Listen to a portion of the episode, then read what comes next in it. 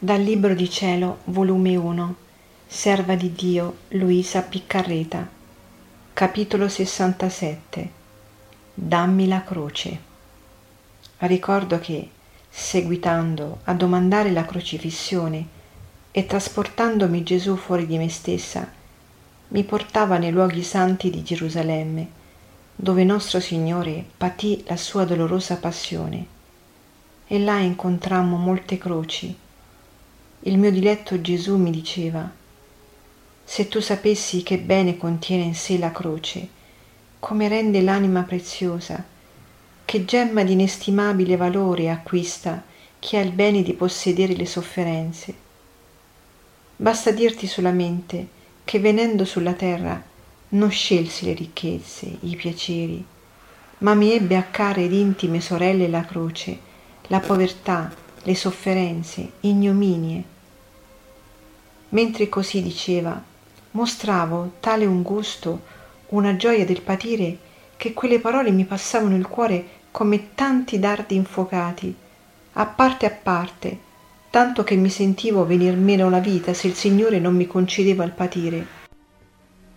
E con quanta voce e forza tenevo, non facevo altro che dirgli, Sposo santo, dammi il patire, dammi le croci.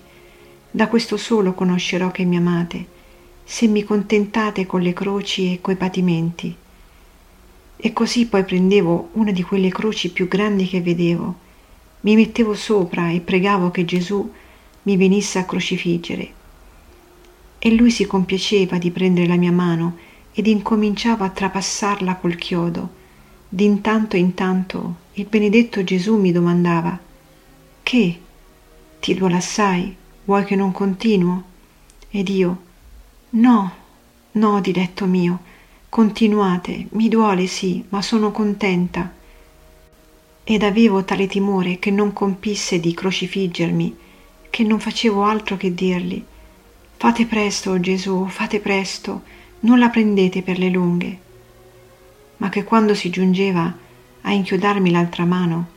Le braccia della croce si trovavano corte, mentre prima mi parevano bastanti per poter ciò fare. Chi può dire quanto lasciavo mortificata? Questo si ripeteva molte volte, e delle volte se si trovavano le braccia, non si trovava la lunghezza della croce per poter distendere i piedi.